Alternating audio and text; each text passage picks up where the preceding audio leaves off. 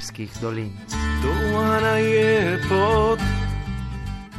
Sem zelo zadovoljen, da vi iz Trsta želite ne pozabiti najbolj zahodnejše kraje, kjer se še govori naša materinščina.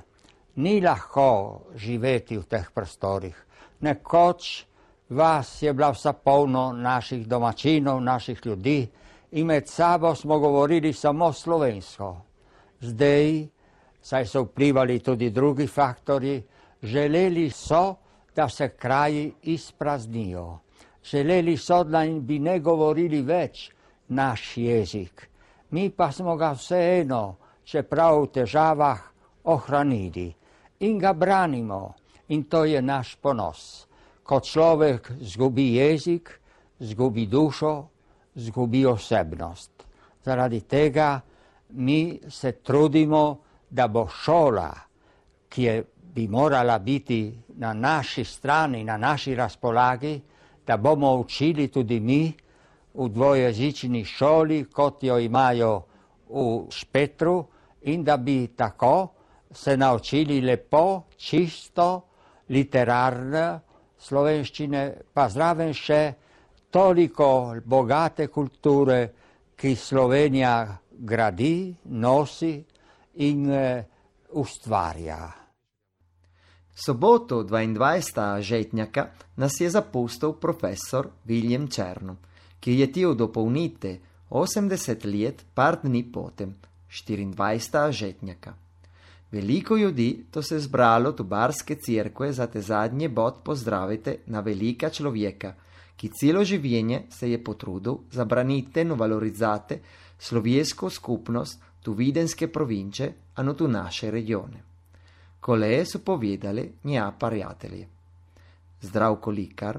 Tisti slovenec iz Benečije, ki je bil vse prisoten, povsod, na vseh prireditvah, na vseh srečanjih, na vseh pobudah, mnogo pobudi dal tudi on. In jaz sem se mu čudil, kako lahko vse zmore, od Trbiža do Trsta, pa v Posočje, pa do Ljubljane. Tomas Pavsič. Odhod človeka, ki je bil možatega značaja, hkrati pa je imel milo dušo in srce, prav tako kot je bil tudi pesnik. To je velika žalost za vse nas, ker smo izgubili tistega človeka, ki je bil med glavnimi prebojevalci zavesti beneških slovencev. Drago Štoka. On je bil slovenec po duhu, po srcu, to je bil res velik rodoljub ideologija je pri njem stopila v drugi, tretji plan. Jakob Miller. Vse njegove pesmi so ena sama ljubezen za njegovo pokrajinsko skupnost, za slovence, za tersko slovenščino, za ljudi, ki so na tem prostoru živeli in eh, ljudi, ki so na tem prostoru pokopani.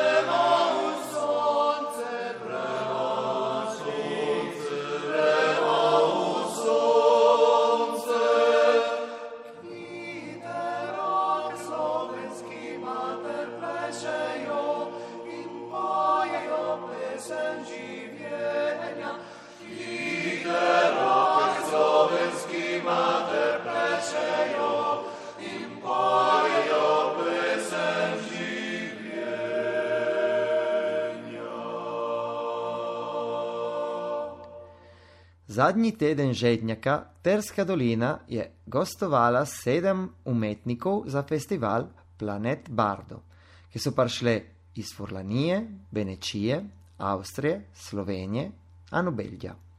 Tu ten tednu Komun Bardo, tu sodelovanju s društvom Center za kulturne raziskave, je ponudil tri kulturne večere. Tu prvem večeru so zaigrali beneški kantautorji. V drugem paj Luigi Modajrano je prestravil svojo knjigo, ki nosi ime Orloeť a no druge pravece. Takole naj je povedal Modajrano. Pravice pridijo od moje stare tete, ki mi je pravila, ker me je vozila spat. A me hodijo v glavo, anke sem star, in je se napisal, da ostanejo, da se ne vse zobi, zato mi kla po naših dolinah smo, jih smo malo, ne. In ja, norečke bi to rado, da ki ostane od nas. Tu istem večeru so še predstavili projekt Čividale, plo slovensko Čedat. Gledališko predstavo v terskem narečju je pripravila Luiza Kerr. Danes eh, to pomeni bodočnost, ker samo če dobro poznamo našo zgodovino in da ohranimo, odkot smo prišli in kdo smo in posebno naš jezik, tudi naše tersko nareče, bomo šli naprej, če ne bo vse glih, kako živeti in kaj biti. Festival se je zaključil z odprtjem razstave umetniških del.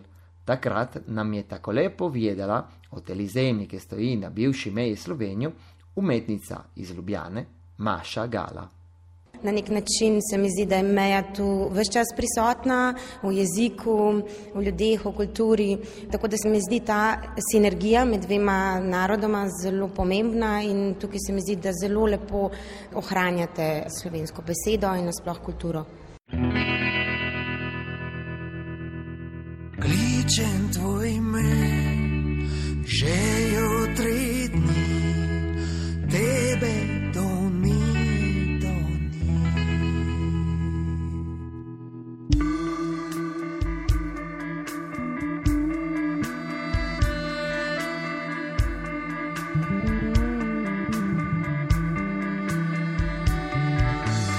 Usta me so pjane tvojih besed, ki imajo dan čudan okus. So te staro doro vino, so te med, ki olajša torja pot.